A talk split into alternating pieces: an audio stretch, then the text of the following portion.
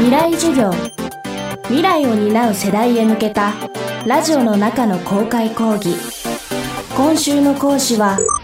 フランス人ジャーナリスト西村かりんです。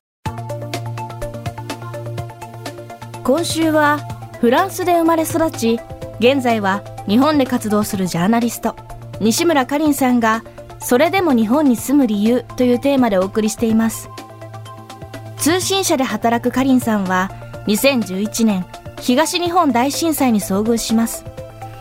フランスでは経験することのない大地震の取材をめぐってジャーナリストとしての生き方を定める様々な経験をすることになりました。未来授業4時間目。テーマは震災を世界に伝える。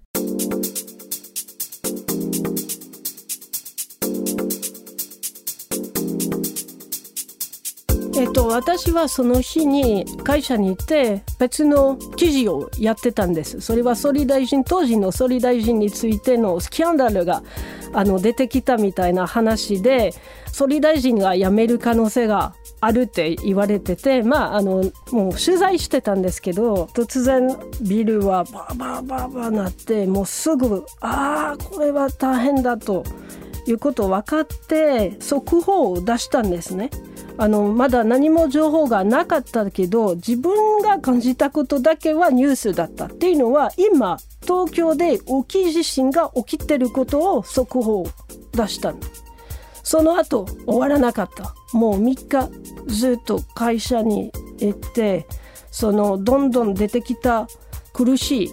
ニュース速報して長い記事書いて電話してもうどこかに電話して何起きてるか教えてくださいとかっていうあのまず電話での取材だったんです。私現場にいたのは1週間後。今もやっぱり苦しい。私にもトラウマになったんです。最近分かったんです。その3.11のことはまあ普通にジャーナリストとしてやってたからこそ当時はあまりその苦しいことは多分感じなかった可能性があるんですけどその後出てきたんです。今その3.11のことを覚えると、まあ、泣きそうな感じになっちゃうんです。あの本当にあの日本人は強いと思ってもフランスで同じようなことが起きた場合はどうなったかってあのそれも考えたらやっぱりもっと大変なことだったと思う。だから日本人の強さとかフランス語でレジリアンスって言うんです。大変なことが起きた時にその受け止め方すごいと思ったんです。でも悲しい。今も9年が経っても福島とか宮城とかいろんなところで取材続けたいんです。終わってないと思いますから。まだまだ悲しいまだまだ苦しい状況で暮らしている人はたくさんいるから我々記者として彼らの声を聞かないといけない。だからこれから私はなるべく被災地に行って彼らがの声を聞きたいんです。私にとっても重要なことであって必要なことです。私も理解したい問題が残っているところに行きたいんです。日本人のジャーナリストの中でもフリーランスとかがそんな仕事をやってるんですけどただあの彼らの記事とかは海外で掲載されてないから私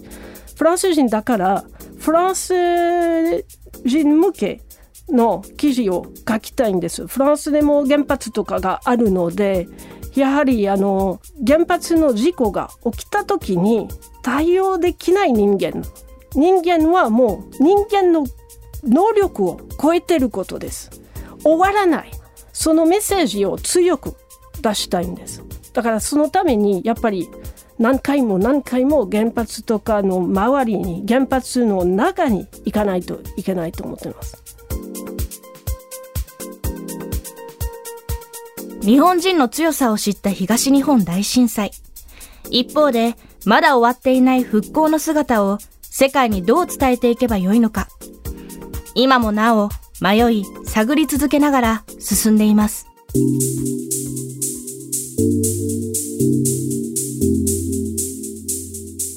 日本は最先端技術を持つ国日本はまあ割とお金のある国日本は文化の強い国。なんでその同じ日本で9年が経っても仮設自宅に住んでる方は残ってるのか。それはなぜなのか。もう本当にあの知りたいです。何かできるかどうかわからないんですけど少なくてもその状況を伝えないといけない。私の好きな日本はその日本じゃないんです。私の好きな日本は明るい日本であって私の好きな日本は他の国のためにある程度モデルになってる日本。だからこんな大きい災害が起きた時に日本だからこそすぐ解決できるっていうイメージを伝えたいんです残念ながら今のところそうではないのでじゃあそうなるためにマスコミとか我々ジャーナリストが強くその状況を伝えないといけないそうすると日本の政治家も確かにその状況は良くないとかって気づいて彼らはそのその問題を解決するの能力はあるはずです。だから本当に動いてほしいのでジャーナリストとして自分の役割をちゃんと果たしたいと思ってます。一人だけでできるわけじゃないけど一応まあ私も3.11の時にも日本にいたからこそやりたい。未来授業今週の講師は西村かりんさん。今日のテーマは震災を世界に伝えるでした。夫である日本人漫画家、ジャンポール西さんによる作品、小電車から発売中の私はカレン、日本に恋したフランス人では、カリンさんが日本に来るまでのいきさつや、フランスとは異なる日本の生活習慣に戸惑い、溶け込んでいく姿が描かれています。未来授業、来週は小説家、角田光代さんの講義をお届けします。